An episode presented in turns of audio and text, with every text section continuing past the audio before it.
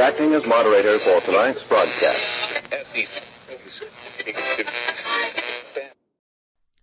I'm your moderator, Chris Paul. Let's be reasonable. Well, hey there, commies.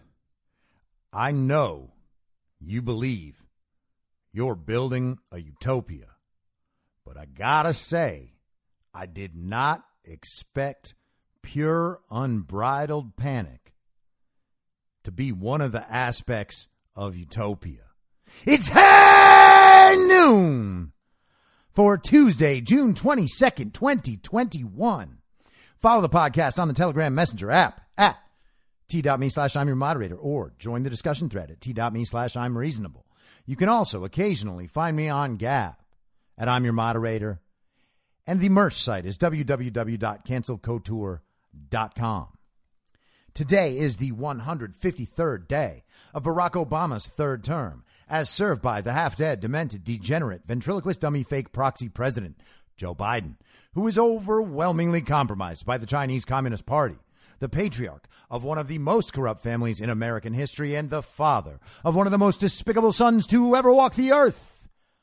That's Hunter Biden. So, congratulations, commies. You got a strange way of pretending that you made all the pain stop. Because every time you open your mouths, it sounds like nothing but more fear and more panic and more pain coming out. You thought you defeated the orange man, and all you had to do was steal an election. It would all go away. But the truth is, now it's just all hitting you even harder. It's as if there's no escape. It's as if the utopia was a fantasy all along. It's as if there's a downside to building your entire life around a vision of reality that simply does not match actual reality. Who would have suspected? Now, at the same time, there's nothing I would like more than to extend a warm Tuesday high noon welcome to all of the redeemable communists out there. Hello, commies. Welcome to the show. I don't know how you got here. Maybe you were looking for Chris Hayes's podcast. But in the midst of all your nervous panic, your nervous little finger touched the wrong podcast, and now you're hearing my voice instead of Rachel Maddow's Clark Kent. And you're thinking, well, this version of Rachel Maddow doesn't seem to like communists very much. Perhaps I'm in the wrong place. And I can tell you, commie, you are. But you're in a better place. And from that, you should learn the very life fulfilling lesson that sometimes wrong turns turn out right. And of course, stay tuned for the next episode of One Tree Hill, where you'll learn more important lessons. But in the meantime, put on your safety helmets and strap on in. It's going to be an hour where you're like, oh man, why is he saying that all my ideas are stupid and evil? Haha, I can answer that one for you, commies. It's because they are stupid and evil. And I know you don't think so.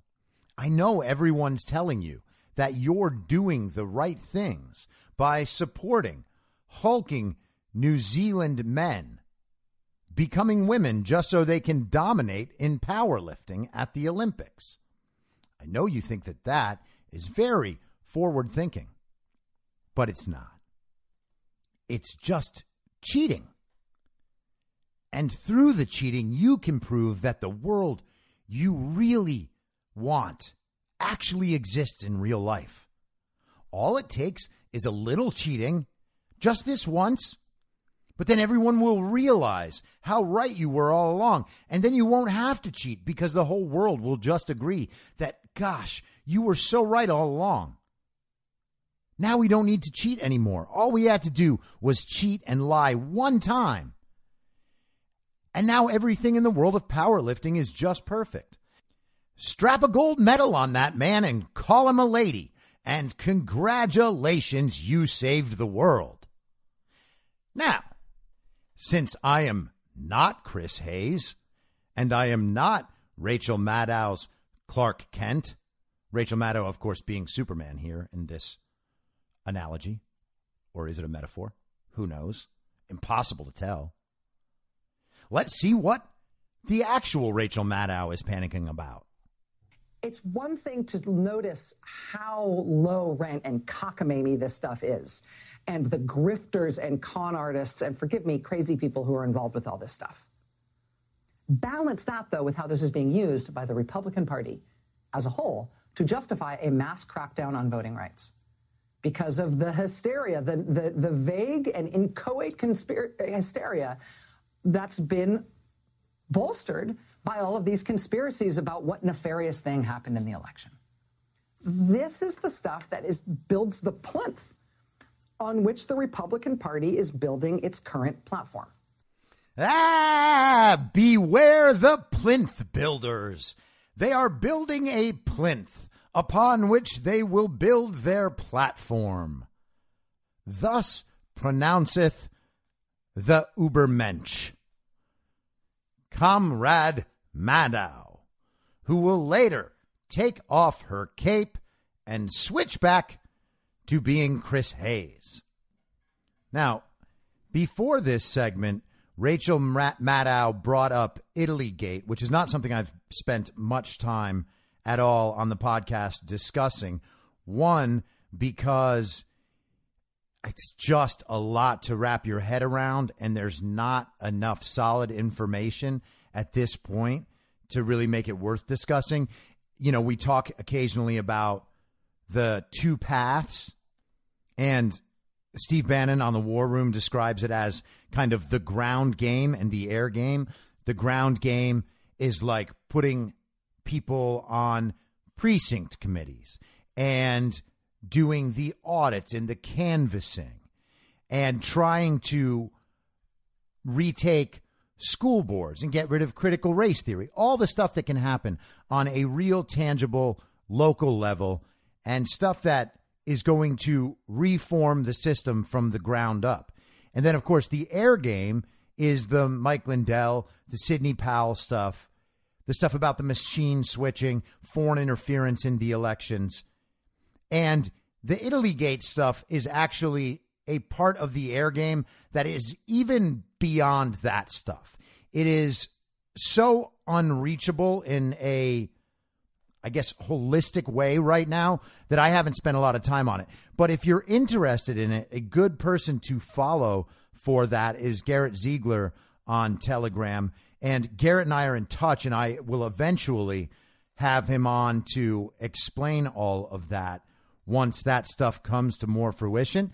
But Rachel Maddow talking about it is completely pointless unless she's just somehow priming her audience to look into a new story. Or perhaps she's signaling to them go out, check this out, talk about how stupid it is because you can't understand it, and then make this the thing we're going to say everyone else believes in. So,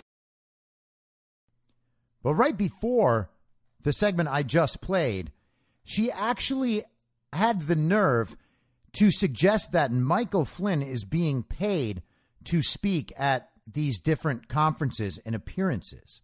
There is no indication anywhere that that's true, and I highly doubt it to be true. If Rachel Maddow has proof of that, she should produce it. But otherwise, she's calling Michael Flynn a grifter, a man who was literally politically persecuted by the government of the United States as actual communist sympathizing grifters like Rachel Maddow were out there cheering the political persecution of a fellow citizen, a fellow citizen who had actually devoted his life to the cause of American liberty. So that's just gross. Rachel Maddow is actually just a terrible person beyond being unintentionally hilarious on television and panicking and confusing every child brained communist that watches MSNBC. Right? A takeover of, of, election administration procedures for their party alone, wherever they can do it. Whoa, gotta stop you right there, comrade. A wholesale change of election processes to benefit only one party. That is what she is accusing Republicans of because they don't want to vote for a wholesale change of voting practices that would benefit only one party. That is deranged. The amazing thing about these commies is how often they call themselves out. And I'm going to show you more examples of that all day long. But that's what she's talking about. She's talking about H.R. 1 and I guess S1, the House and Senate bills that are going to attempt to take elections processes and management and put them all in the hands of the federal government so that this one centralized organization can make all the rules and do all the audits. They have full control over the elections, and no one can contest them because the control will be completely taken away from the states.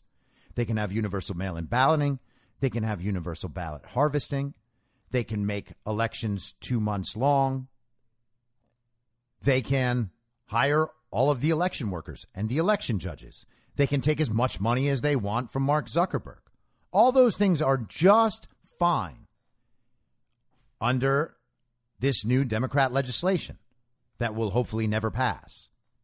But she is actually trying to convince her audience that Republicans not wanting to change the entire voting system is actually Republicans changing the entire voting system so they benefit. And let's rewind a little further. Because what the Democrats did in all of these quote unquote swing states in 2020 was that they changed the entire voting system to benefit their party. And they did it in conjunction with Mark Zuckerberg and other private influences, other outside influences. They literally have already changed all of the voting practices to benefit their party. And Rachel Maddow is suggesting that those changes not being made permanent and put into place across the entire country by the federal government is someone else changing the rules to benefit their party. That is madness. A draconian and wholesale rollback of voting rights and ballot access everywhere they can control it in the states. Okay, so let's talk about what draconian is for one second, because communists use that a lot. And basically, every time they do, all they're talking about is anyone saying no to the stuff they want. Oh, this is draconian. So, what draconian is referring to is an Athenian legislator in the seventh century who imposed strict punishments for law breaking and held back progress let's say. It describes a means of reacting to problems that is kind of a blunt instrument, right? It's not very effective. It is unnecessarily severe, maybe cruel. And that's how Rachel Maddow is describing voter ID. so it's not exactly the death penalty for a parking ticket or forced servitude for not paying taxes. But apparently, it's on the same slippery slope. One day we have voter ID, the next day you have to become Rachel Maddow's butler if you park in a handicap spot. And of course, she's also talking about a rollback of voting rights. But where is the rollback of anyone's rights? People's rights are not being affected at all by having to show voter ID. Almost all voters already have an acceptable form of ID. You are actually diminishing and destroying someone's right to have their vote counted, to have their vote represent one person by allowing all of these different methods for cheating in elections. And that's exactly what the Democrat bill tries to do. And that's exactly what all the changes last year were aimed at. This is a system that is being implemented to enable cheating on the part of the Democrats. They are doing exactly what she is describing. They are rigging the system to the benefit of one party. To whatever extent that system may help Republicans, that is only a factor of those Republicans being RINOs. They are Romneys. They are helped by the Uniparty. They are helped by the global communist agenda. So they are happy to go along with it. Those are the Republicans aided by this. So we can just toss them right in the bucket of commies and say, yeah, this only helps one party, the global communist party. Now, one thing that would really make Comrade Ubermensch's point more effective would be if perhaps she might find one voter around the country who is unable to get an ID, one actual voter, and find that voter and put that voter on television. And interview that voter. Say, hey, voter, why is it so hard for you to get ID? How come we never have that? How come we have never been shown one single person who is unable to get voter ID? What we have is a massive set of theoretical voters who are unable to get voter ID. Guess what they all have in common? Well, they're all black. Now, how does a theoretical group of people all share one skin color? How does that happen? Oh, it's because the skin color is the only way they can smuggle an idea this bad through at least the communist child brain. Because no one else could ever possibly believe this. And the truth is, if they actually tried to find a voter who would be unable to get voter ID, they could probably get that voter a voter ID before they could finish filming the segment. It would probably take less time to find that person an ID than it would to locate an actual example of the person they're pretending to help. And you'll notice that many people have brought up the idea of, well, hey, I mean, if voter ID is the problem, why don't we just implement a program to locate the people who can't get IDs and then give them IDs? And to my knowledge, no Democrat has ever supported that. But as crazy as all this stuff is, that's what it's being used for. And the Democrats are going to take their biggest shot tomorrow afternoon at trying to stop it. You'll notice that long pause was for dramatic effect, where she stared in panic at the camera so that all her child brained viewers knew, oh no, this is the serious part. Oh my God. They have their big shot tomorrow afternoon. What if it doesn't work? This is the only way they can stop it? Wait, wait, wait, wait a second. How is the only way they can stop state legislation through forcing through federal legislation. Why couldn't they just stop it at the state level? Oh, it's because they didn't win enough elections at the state level, even with the cheating? Well, that's strange. They figured they had it all sewn up. And once again, we have an example of the communist incompetence, right?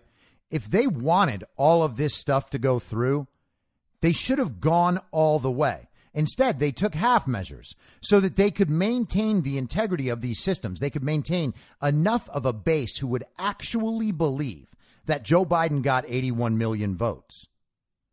But they failed. The half measures didn't work. They didn't get enough control, so now they can't stop things like that which is why they immediately made H.R. 1 one of their biggest priorities. They have to cement into law all the various ways they cheated last year. So that not only can they not get in trouble for what they did last year, they can use it to cheat again and again and again, because otherwise they would never win an election again. And you'll notice the second half, after the very dramatic pause, she talked about how this would be the Democrats' biggest effort in trying to stop it. Well, this effort is not even supported by two Democrats. And this is aside from any discussion of the filibuster, which is also not going to happen.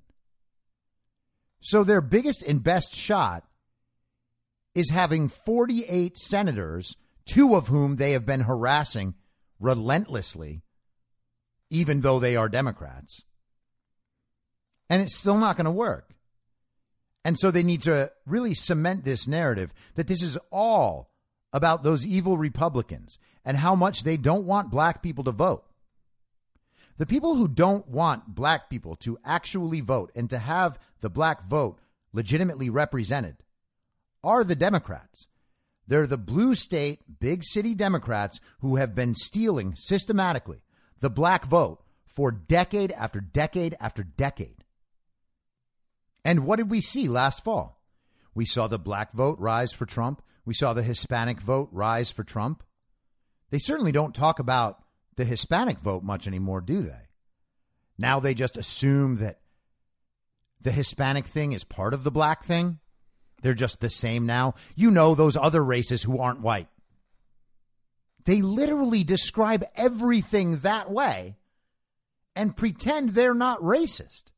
How is that even possible? How is it possible that anyone still believes this? It is beyond me. But I am glad that she is admitting that the best chance Democrats have to override laws that are being legally and constitutionally passed in the states is to pass sweeping reform at the federal level by telling everyone it's racist not to. That's the whole program. When the Democrats tomorrow bring their big voting rights and election protection bill to the Senate floor for the very first time, and in the Beltway press, expectations are not high for whether or not they are going to be able to pull it off. But it is their best shot at heading off what the Republicans are doing, even though the the undergirding and the pretext for what the Republicans are doing lies in territory this insane. What the Democrats are up with with that bill tomorrow, it's as real and as dangerous as its pretext is absolutely cockamamie and bananas. And that's where we are. Well, that whole last bit didn't make any sense because what she just said is that what the Democrats are trying to do is is dangerous.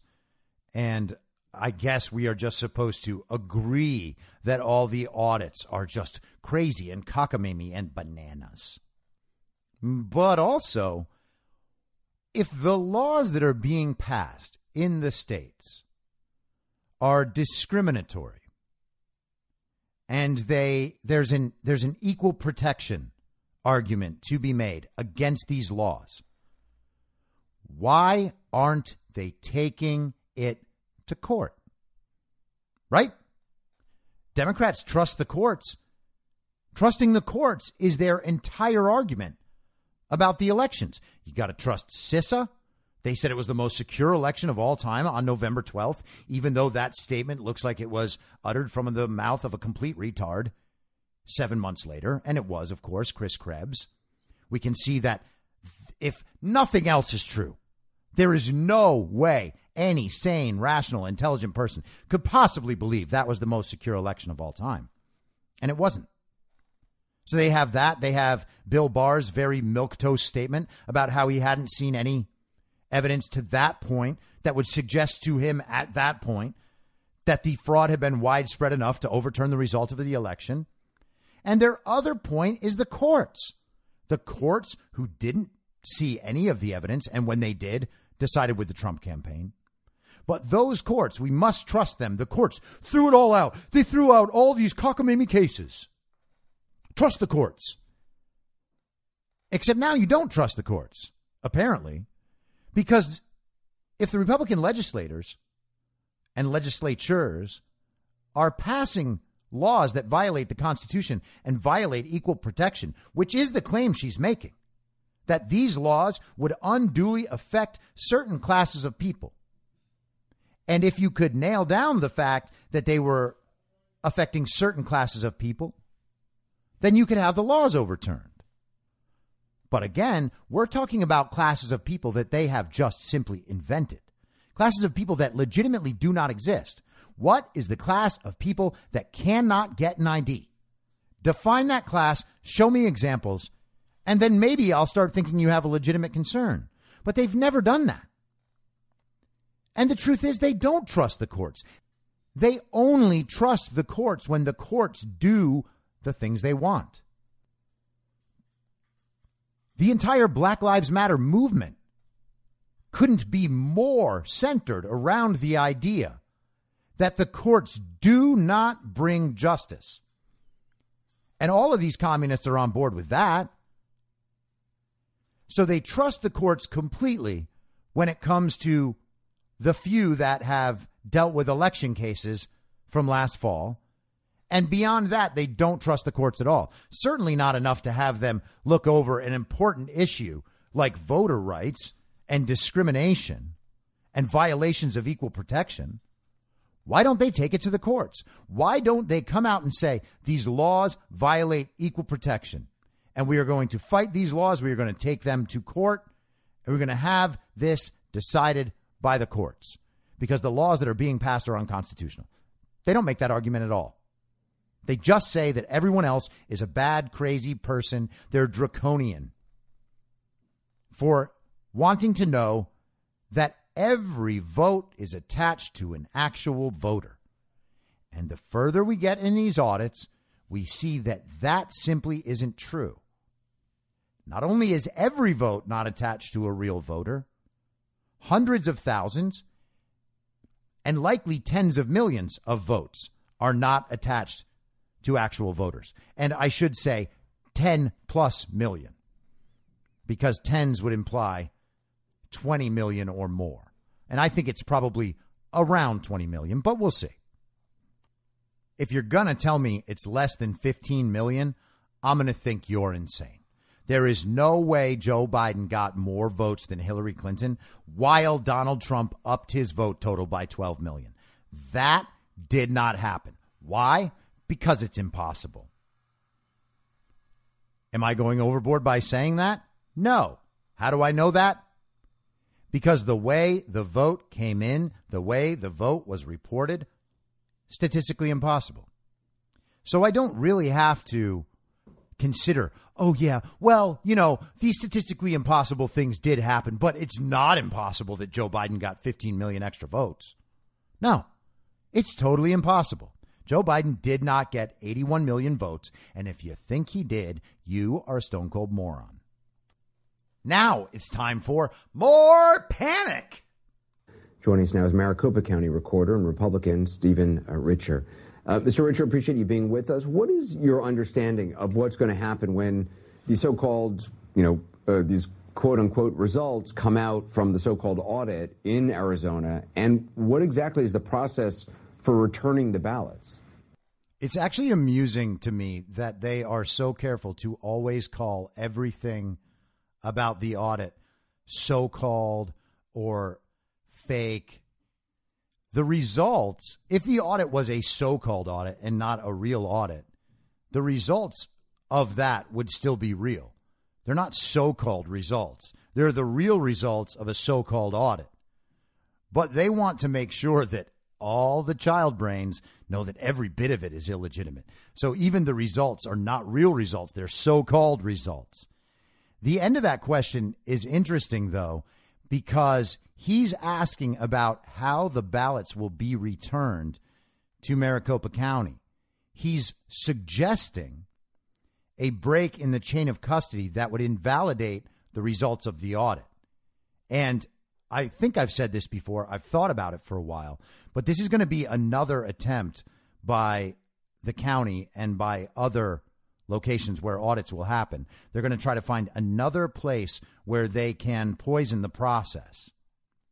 So he's creating a plinth for that. Yeah. Well, thank you very much for having me on, Anderson. I really appreciate it. And part of the problem has been that we haven't gotten clarity about this process. We don't know exactly what to expect, but we do understand that there will be some sort of report, and that might be issued in late July, but it might take longer than that. So you don't know what to expect because you're not sure how long the report will take to come out? You know what to expect. You expect, like everyone else expects, that the audit will find various ways that the election was defrauded, that the election was illegitimate in every single possible way. That's what you should expect, Stephen Richer. But look, we think that the Arizona Senate boarded this train without knowledge of where it was going, and I don't think it's going to a good place. Ah, panic. The fact, I mean, you're. We talked to Katie Hobbs in the last hour. She's a Democrat. You're a Republican. Um, oh, look at that! It's fair and balanced. See, we put a Democrat communist on, and now we have a Republican communist. That means we're getting both sides of the story. It's hilarious that they've put Stephen Richer in this position. The Board of Elections, Board of Supervisors, they're not out there talking anymore. It's all Stephen Richer the eventual fall guy. He's going to go to jail. this is it's unbelievable to me, or I guess not, I shouldn't say unbelievable, but disturbing to me that there are politicians from around the country coming to Maricopa County, taking tours of this, you know, audit, uh, so called, and to suddenly be subjected to this vitriol from you know, the QAnon folks and the Stop the Steal folks, so called, and, and all these other people, it's, it's just depressing. And it seems like what is to stop this from just being the future now? That every election, partisans, you know, uh, if Republicans win, you know, folks who are out on the far fringes on the left are what's to stop them from doing this? Say what you will about Anderson Cooper, but Anderson Cooper has a history of speaking clearly, and right now he sounds like a blithering idiot. Also, note that he made a distinction between the QAnon folks and the Stop the Steal folks. I thought those were the same thing. I thought that was the whole point that only QAnon conspiracy theorists wanted to stop the steal. Is CNN changing their position on this? Are some of the Stop the Steal people not conspiracy theorists? I'm so confused now. Or are they only so called? And yeah, Anderson, what is to stop the folks on the fringes of the far left from doing this? How about nothing? How about we don't care? How about you can have a full forensic audit done on camera where all the ballots are examined by hand and by technology and counted properly so that the count is definite and true.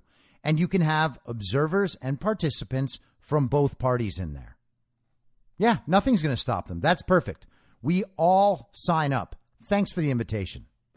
Or you don't even have to have a close election. I mean, I mean, there is no good reason for doing this. So if you lost by 15%, why wouldn't you throw that into doubt too? Because some of the allegations that are being made about 200,000 ballots being brought in from China, that would swing not just a close race, but a race that had a wide margin of victory. Yeah.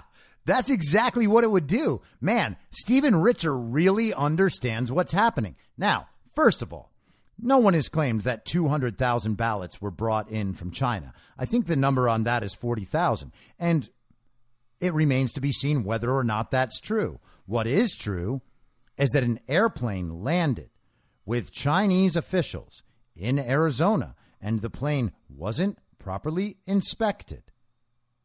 And there is strong reason to believe that they did, in fact, transport ballots in from China.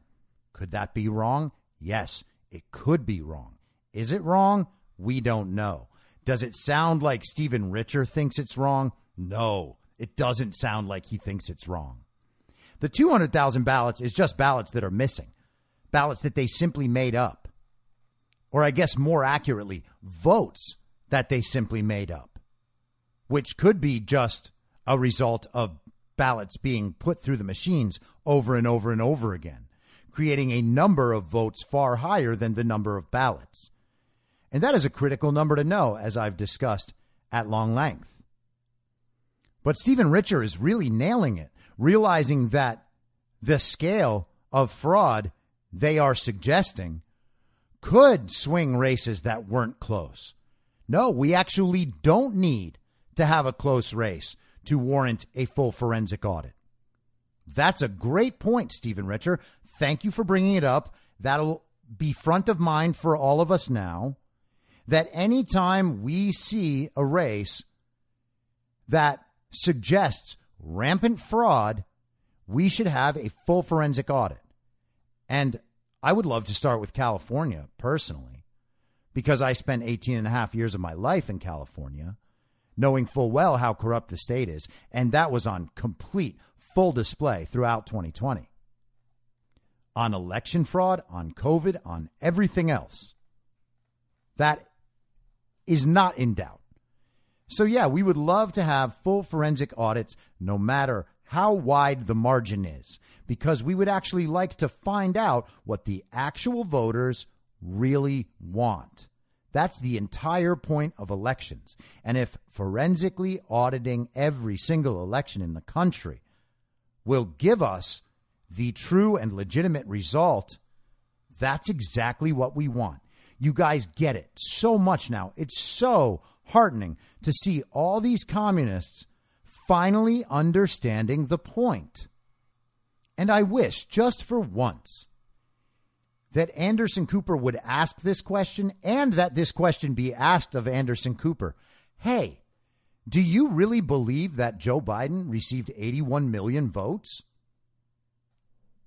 How many do you believe that he legitimately received? Because, of course, they'll immediately say, well, you know, there's some level of, of fraud and error in every election, but not enough to swing it. Okay, well, how much is acceptable and how much actually happened? Do you believe that Joe Biden got 80 million votes? Do you believe he got 79 million votes? Do you believe he got 78 million votes? Let's keep going back until you start admitting your doubt, which you must have unless you're stupid, haven't looked, or you're lying. So at some point there, even people like Anderson Cooper, if they were pressed to give their own individual opinion, would have to respond. But we don't have a media that asks people to support their own opinions. We have a media that asks these questions and then allows answers like, well, CISA said it was the most secure election of all time. Okay, well, that's not an answer to the question. Do you personally believe that Joe Biden got 81 million votes? Answer that question. And this happened last week in a press conference for Nancy Pelosi. Someone asked her, Do you believe that a fetus at 15 weeks represents a human life? And Nancy Pelosi answered it by saying that she believes in a woman's right to choose, which I'm sure she really does believe, but is nonetheless not an answer to the question Is a 15 week old fetus a person? Now, it's totally possible that she could say yes or no, or I'm not sure that's something that I can possibly judge with exactness and authority, which is a fairly reasonable position to have, at least for the sake of argument. But she didn't answer the question, and no one ever presses anyone to answer these questions. The entire point of having representative government is that the people who are trying to be the representatives actually do have to answer questions about what they personally think. so that the voters can make an assessment of that person's character and priorities based on their own answers. People actually should be expected to answer difficult questions honestly if they want to be placed in positions of power over others.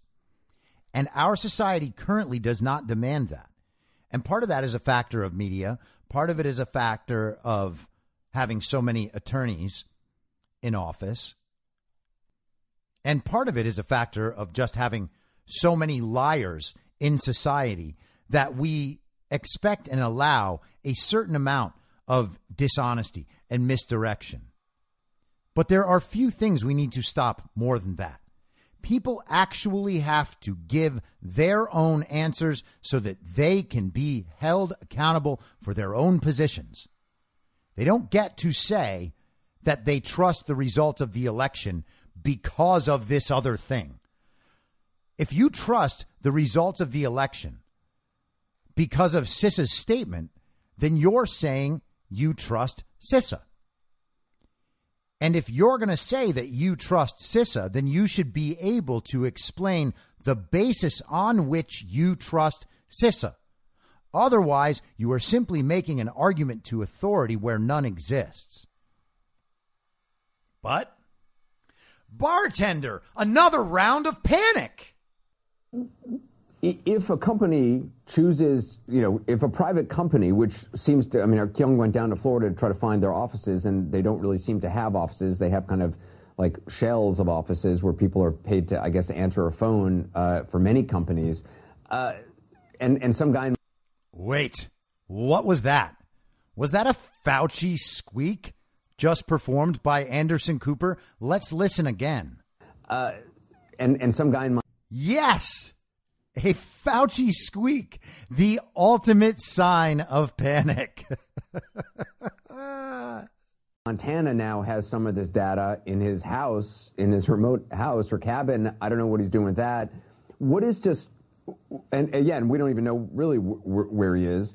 It, what is to stop, you know, these this company or these people from just coming forward and saying, "Oh, well, these bamboo, these these ballots were made out of bamboo, or we found traces of bamboo from them because they were shipped from China." Who's to say? I mean, obviously, it's not the case, but yeah. what do you do in that case? They took her data all the way out to the remote hills of Montana, and someone just has it in his house. I can't believe he has the data there and he's going to analyze the data. We have even tried to go to the house. We've even tried to get drone footage of the house where the data is to figure out some way that what they're doing is very wrong and very scary. Anderson Cooper has been reduced to babbling his way through sentences as if he's Joe Biden. Yeah, I mean that's a great question because we think that's exact. There's there is nothing to stop them from saying any of those things, um, and so what our what we have seen it to be our job to do is to shed light on what's happening in the Coliseum the best we can. We had to go to court to force them to disclose their procedures, allow independent observers in the room, and even allow reporters in the room. Now wait a second. The entire audit is being broadcast on the internet with an array of cameras every single second that the audit is happening. So she's just straight up lying. And there are reporters at the audit, and there have been the entire time. Um, and and with that limited transparency, at least we've gotten enough information to be able to say, look, what they're doing here is not an audit. They are not following best practices. What she's saying here is that what's happening in Arizona is not an audit as defined by people like Katie Hobbs. This is not an audit according to elections procedures. Everybody on our side would admit that it's not that kind of audit. This is a real audit, a forensic audit, where they actually try to determine what happened. They're not trying to figure out a way to tell everybody that whatever happened is just fine. That's the kind of audit she wants. Best practices are not actual best practices. They're not in any way the best methods to find the actual result and whether or not fraud happened. They're just what's advised by people who put the rules in place to cheat in the first place. And there's nothing going on here that lends any credibility to the outcome that's going to come out of it. And so, I mean, that's that's what we've been able to do. But but I am concerned about what happens when this report comes out um, because we know number one, the election that we certified, um, those certified results are an accurate reflection of the will of the voters in Arizona. Wait, what? That's not the standard. The standard is not for you to decide whether or not the will of the voters was represented in the results that you certified. The point is to understand that you accurately counted the votes. And she didn't say that.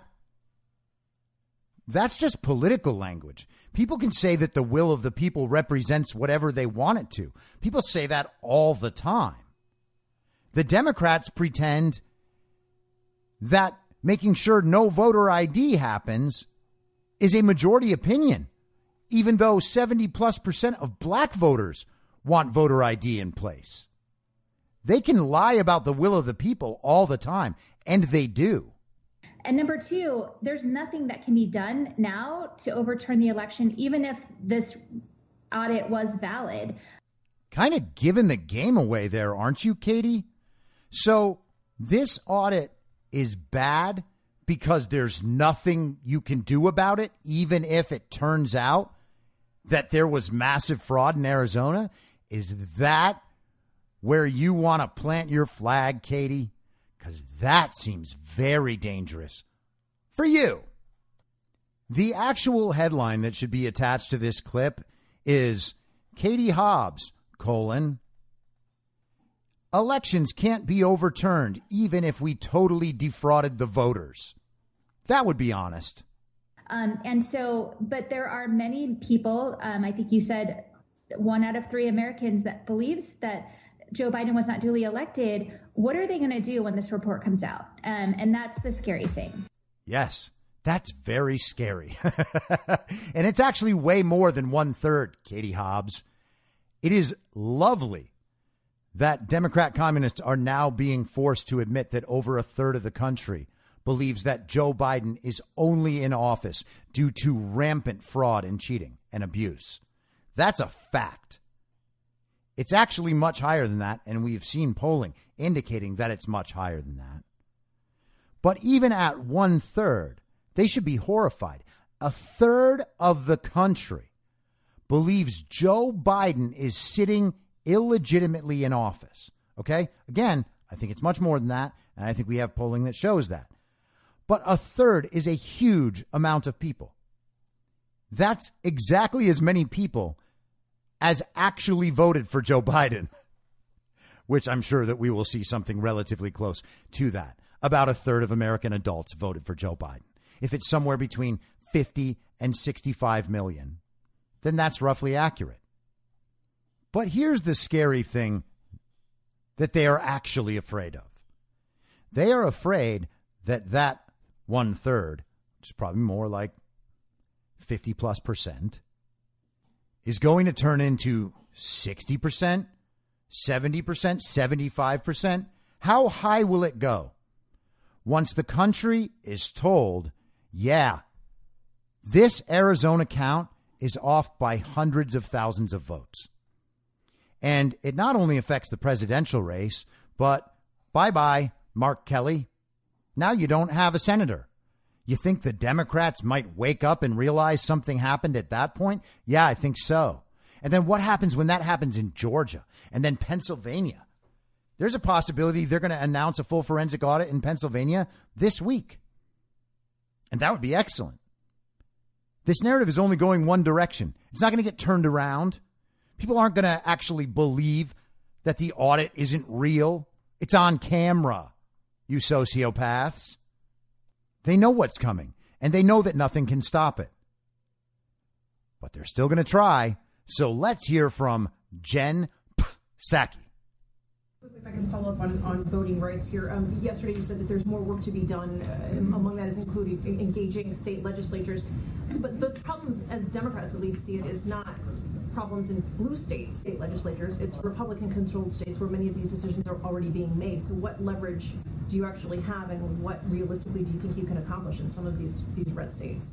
Well, first, I think uh, the point we've been making is that it's part a federal approach that is needed, and I think it's important to re- remember why we're at this point. Um, state legislatures, as you referenced, across the country are passing a wave of anti-voter laws based on the same repeatedly disproven lies that led to an assault on our nation's capital.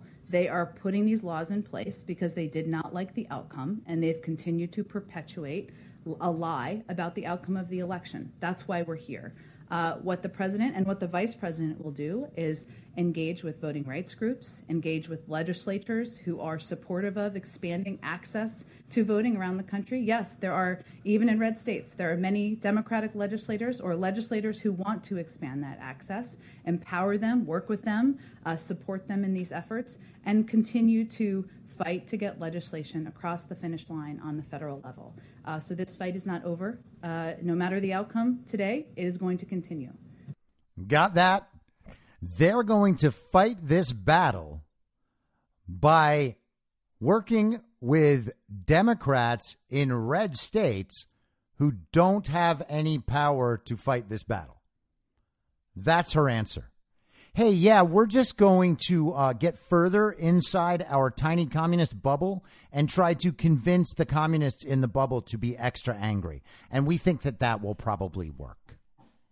These are the most incompetent people in the world. There's a point that I feel like I'm reaching where I actually start feeling some human pity for these people among the feeling of, oh, I can't wait to watch these people go down in flames, as they are obviously doing. But I think that this afternoon, I'm probably going to spend a little time creating a, a video like one of those uh, Sarah McLachlan videos for, uh, what is it, the ASPCA? Like where it's just all these wounded animals and you got like in the arms of an angel. Is that playing over sad pictures of Anderson Cooper and Jen Psaki and Katie Hobbs and all these other communists, like as they're whimpering and panicking and flubbing their words, and and they've got this thousand yard stare, like they look like they just got back from Nam. It is amazing. It's like we need people to rescue them somehow. I cannot believe that this is the all star team. They're like, oh my God, this inevitable conclusion is drawing closer every day. What do we do? Well, let's put Rachel Maddow and Anderson Cooper out there to interview the dumbest commies in the world. That'll solve it. And speaking of exactly that bubble, boom segue, this article is from yesterday on Outkick. Twitter is America's target audience and has misled the most powerful. Shocker. I've never talked about that before, ever. Breaking news. Though we assume that power is invincible, independent, and everlasting, it's not. I don't know who assumes that. Power is received and granted. A celebrity gains power through fan attention. U.S. elected officials are given power by lying to or convincing voters. Saved passwords empower Silicon Valley. It's pretty funny. Power is as sustainable as the group supporting it. It's marketing 101. Pick a target audience, appeal, and adjust as they say. Just hope the targeted group is sane. If not, power is in the hands of the unreasonable. Ask our country's leaders. In the last four years, Twitter has become America's target audience and subsequently one of the most powerful groups in the country. Applicants are hired if their Twitter accounts are presentable. Employees are fired if their past tweets don't age well. Politicians build laws with social media reactions in mind. Major media companies promote, demote, and protect personalities based on retweets and likes. Corporate America's decisions attempt to anticipate social media results. When America is called racist by too many blue check marks, curriculum is changed. In other words, America's most influential individuals and industries are at the mercy of the most frequently seen and shared Twitter accounts. As a result, these accounts dictate state policy, education, entertainment, and industry. That's who has the power. But who exactly are these people? They are the most easily offended, bored, pampered, and hateful sociopaths in our population. They all think alike. Yet the all is still quite small in raw numbers. Pew data finds that 3% of the population creates 90% of all tweets sent. Only 8% of the U.S. population is active on Twitter. Late night TV, award shows, and comedy have adjusted content to correspond with Twitter reaction. Appealing to just 8% of viewers is bad business. Now all three hemorrhage viewers for a nominal group of actual viewers. In addition to a misleading sample size, Twitter has convinced the media, corporations, and politicians to adopt a narrow worldview. The same Pew study finds that Twitter users are D plus 15. That's Democrat plus 15. Were Twitter a state, it'd tie Hawaii and Vermont as America's most liberal. What's more, the 10% of Twitter users who post 92% of all tweets are D plus 43. Plus 43. Herein lies the disconnect. Twitter has told decision makers that Americans agree that the country is systemically racist, that white supremacy is the country's greatest threat, that Americans by and large are okay being viewed merely on the color of their skin. In reality, though, Americans rarely agree on any topic. We are a divided country, yet Twitter has led us to believe that the divide is based not on substance, but hate. One side is right, the other is hateful, racist, and ignorant so people feel justified in ignoring those with different opinions. Politicians before were incentivized to answer voters' pressing questions and concerns. Twitter now convinces politicians that Americans lack curiosity. Questions aren't welcome on social media.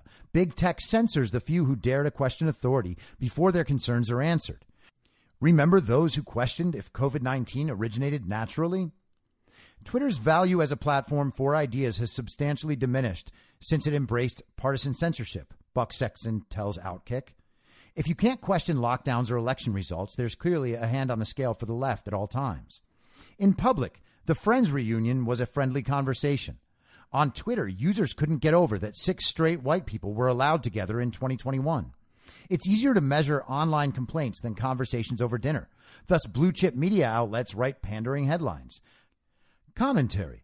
They should have called the Friends reunion the one where they ignored diversity, the Los Angeles Times writes. Twitter's misrepresentation of America has influenced those in power. That's true power. Twitter is not useless. Content pushed on Twitter reaches more people than content hidden.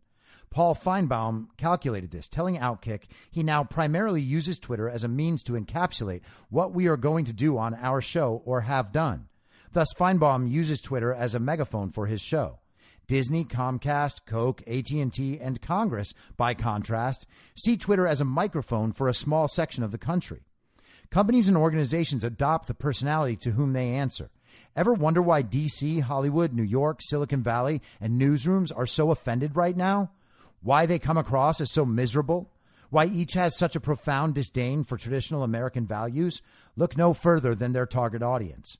And this exactly nails it. And it has the stats from the Pew poll to support that. So, what we have is content that is overwhelmingly leftist being read by an audience that is overwhelmingly leftist. And then we have these massive corporations who are so afraid of being called racist or sexist by Twitter that they are just setting fire to their businesses. They are making permanently bad business decisions on the basis of this minute fraction of society with an outsized voice. And this is incompetence. Okay? It is incompetent. It is stupid. It is ignorant to think that you should destroy a business that is a cultural institution like Coca Cola, for instance, at the behest of these people. But the even darker truth is that it's not just at the behest of these people, because these people are working at the behest of the Chinese Communist Party, that has its hands in every one of these businesses and also pays many of these commentators and many of their outlets to produce content exactly like this. So, what we have is just this recycled nonsense that every time it spins around, it just gets a little bit darker, a little more evil, a little more vicious, and it appeals to fewer and fewer and fewer people. It's collapsing on itself. And these people with actual power are too scared to face that. And that's how we all become communist, apparently. Now, speaking of communists, pretty good boom segue. Gotta say, gotta say. Didn't even see my own segue coming, but it worked. Now, I want to update some things on this Dong Jingwei story that I talked about, I believe, on Friday. This is the Chinese defector. It is being more and more widely reported, and I want to just take a look at how a communist blog is reporting about this because as it's important to listen to people like Rachel Maddow and Anderson Cooper to see what the commies are being told, this is very illustrative of where the narrative is going to go and how they're trying to head it off. So check this out. This is the Daily Beast from Thursday last week, June 17th, rumors of U.S. secretly harboring top China officials swirl. It's from Spy Talk, Jeff Stein, and Matthew Brazil. Reports that a top Chinese official defected to the U.S. have swept Chinese language media this week. The alleged reason? Sharing sensitive information about COVID 19 origins. Okay, so that's the sub headline. And right there, you can already make out their misdirection.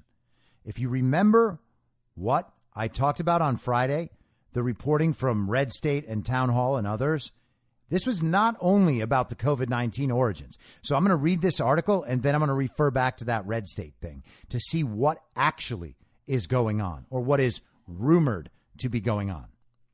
Chinese language anti communist media and Twitter are abuzz this week with rumors that a vice minister of state security, Dong Jingwei, defected in mid February, flying from Hong Kong to the United States with his daughter, Dong Yang.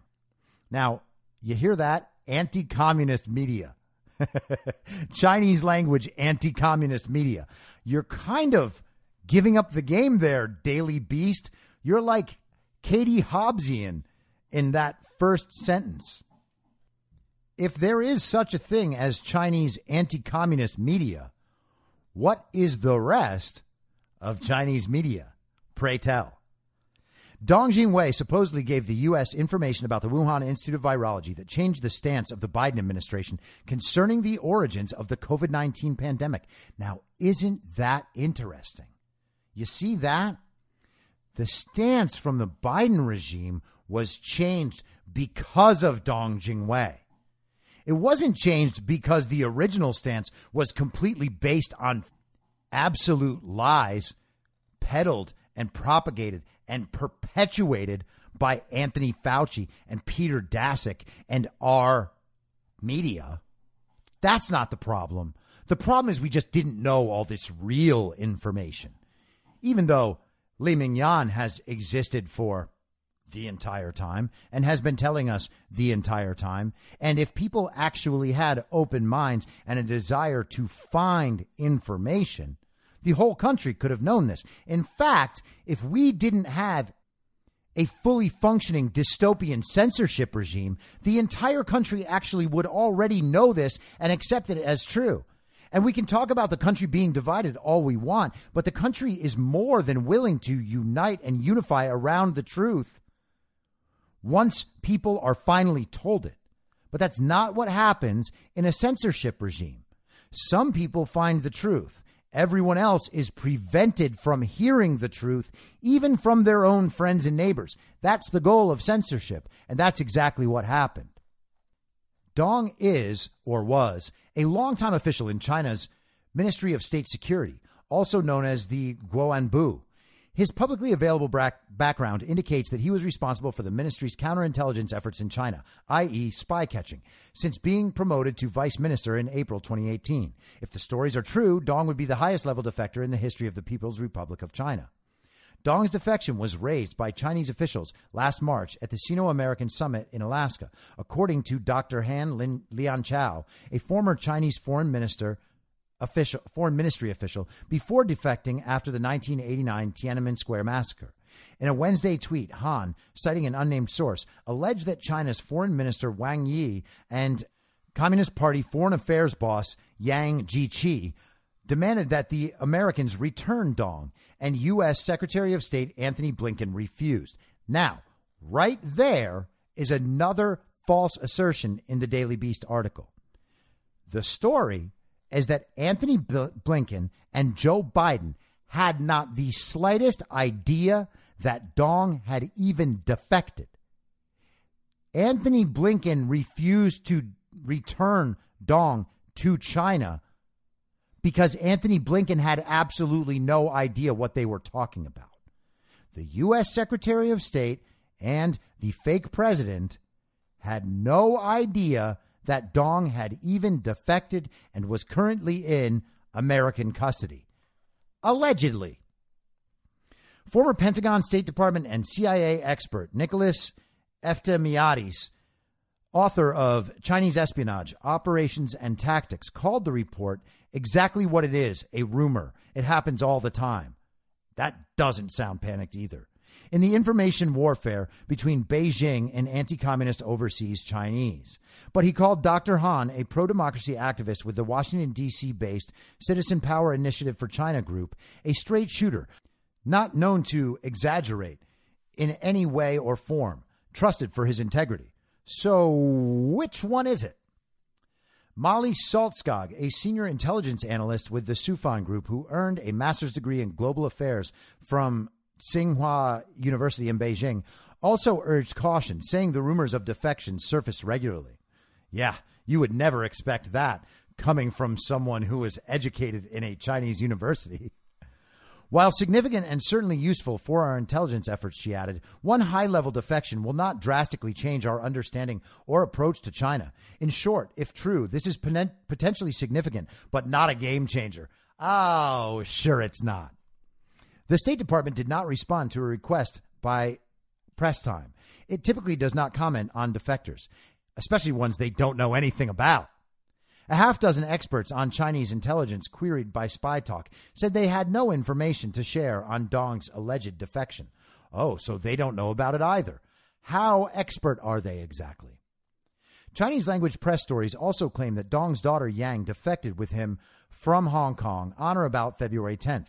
She is allegedly the former spouse of a senior Alibaba executive, Jiang Fan, who heads Tmall, China's big Amazon like business.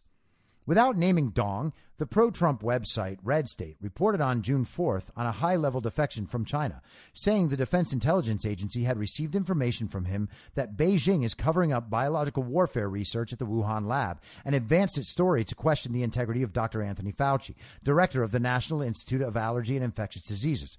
Got that? So, according to the Daily Beast, a pro Trump website is using this rumor to discredit Anthony Fauci. That's what the meat of this story really is, according to the Daily Beast, which is just a straight shooting centrist publication, not a far left communist blog that is totally compromised and obviously so. Sources say the level of confidence in the defector's information is what has led to a sudden crisis of confidence in Dr. Anthony Fauci, adding that U.S. Army Medical Research Institute of Infectious Diseases personnel detailed to DIA have corroborated very technical details of information provided by the defector. Oh, so the defector may or may not exist, but this Army Medical Research Institute of Infectious Diseases has actually corroborated the information the rumored defector has presented. And all of these hurt Anthony Fauci. And it actually has nothing to do with the fact that Anthony Fauci is a complete liar and fraud, and that that has been discovered by people all across the country and news outlets like the War Room, the National Pulse, Just the News, the Gateway Pundit, and Revolver. According to the authoritative Paris based newsletter Intelligence Online, Dong is, quote, close to Chinese President Xi Jinping. He previously headed the Guoanbu in the region of uh, Hebei, Hebei, Hebei. God damn, this is difficult. Which has produced many of Xi's Securocrats, the publication reported in 2018. Back in 2010, IO reported that Dong carried out orders from superiors in Beijing to arrest, quote, four Japanese employees of the Fujita Corporation who were filming in a forbidden military zone, end quote. The move was seen at the time as a power play by state security against then President Hu Jintao. Meanwhile, the Chinese State Council's official webpage listing the top personnel in the Ministry of State Security no longer lists any vice ministers working under MSS Minister Chang Wenqing. God damn it, it's impossible. Under personnel developments, it notes the corruption investigation against another former vice minister, Ma Jian, who was sentenced to life in prison in 2018. The vice minister section is blank. And that's the end of the article. So you got that? No one knows if Dong Jingwei is real and if he defected. I should say, everybody knows he's a real person. They don't know if he has defected. They do know that if he has defected, he has given information that corroborates other information about technical aspects of the coronavirus, but that's only if he really has defected. And Blinken refused to give Dong back the Daily Beast fails to mention that Anthony Blinken had no idea Dong had defected, and neither did Joe Biden. So, if you want to understand the degree to which the fake administration is panicking, this Daily Beast article pretty much elucidates that in full.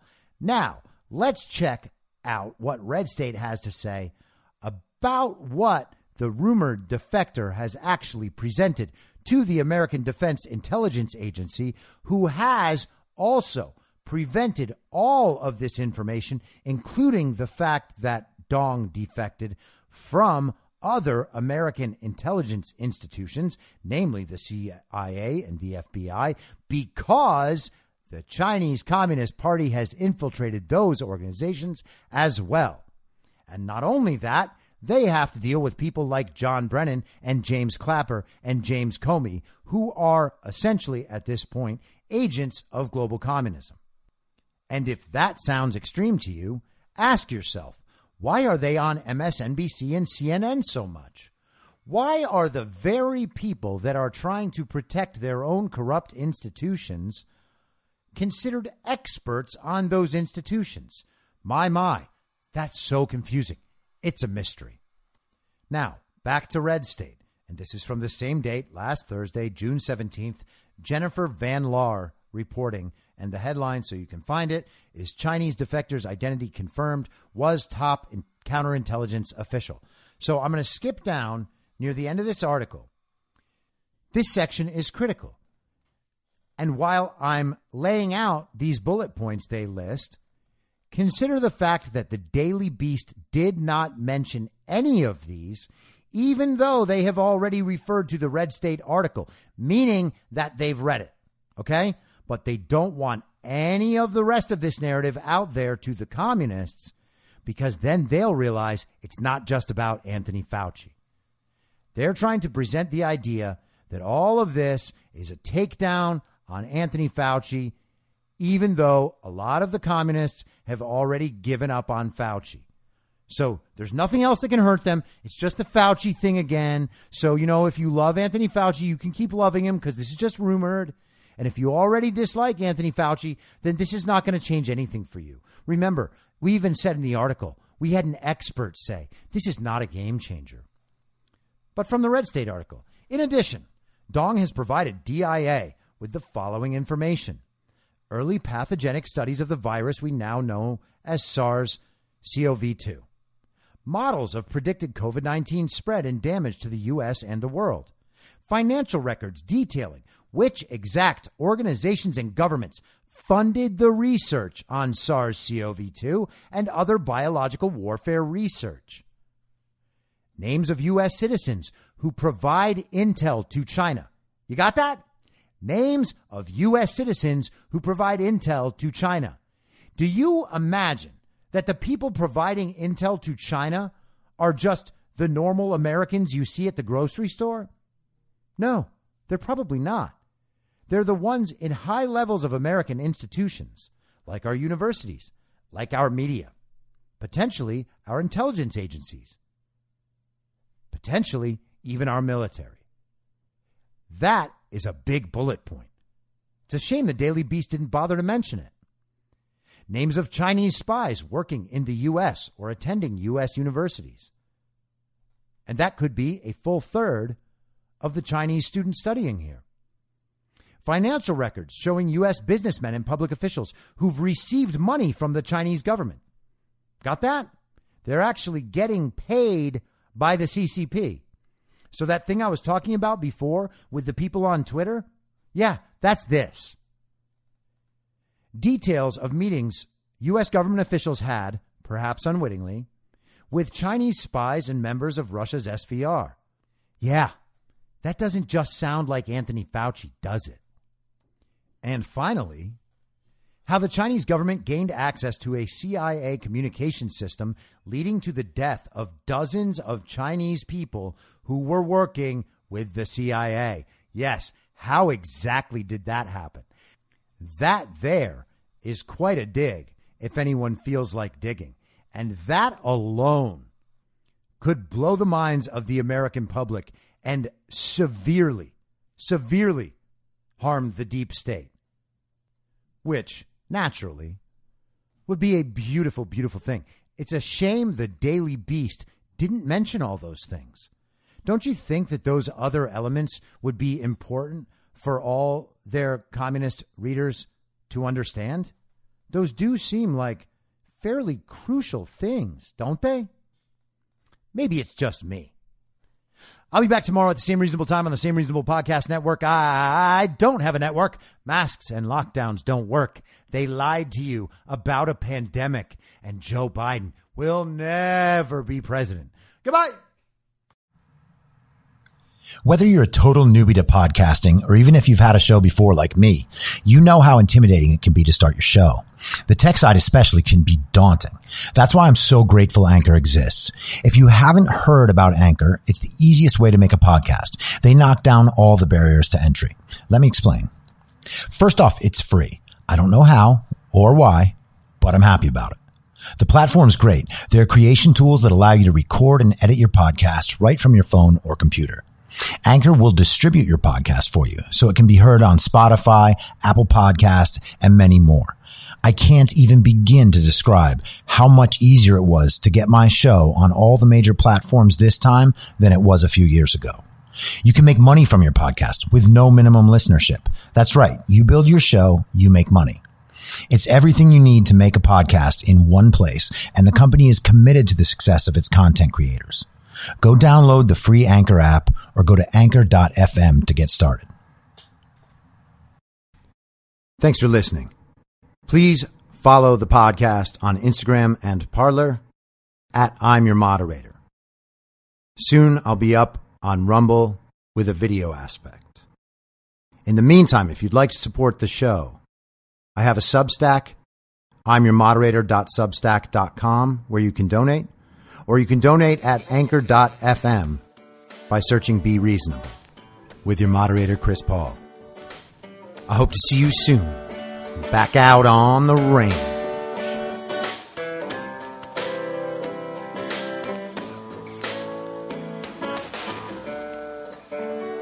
Acting as moderator for tonight's broadcast. In my mind, that's the end game. Thanks for listening. If you'd like to follow what I'm reading and thinking throughout the day, you can do that by downloading the Telegram Messenger app and going to t.me slash I'm your moderator. On social media, you can follow me on Truth Social, GETTR, and Gab at I'm your moderator. I also have channels on Rumble and BitChute. If you'd like to follow the writing, you can find me at I'myourmoderator.substack.com.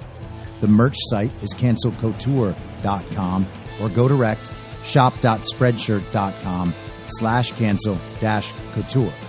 If you'd like to support the podcast financially, the best place to do that is Ko-Fi. Go to ko-fi.com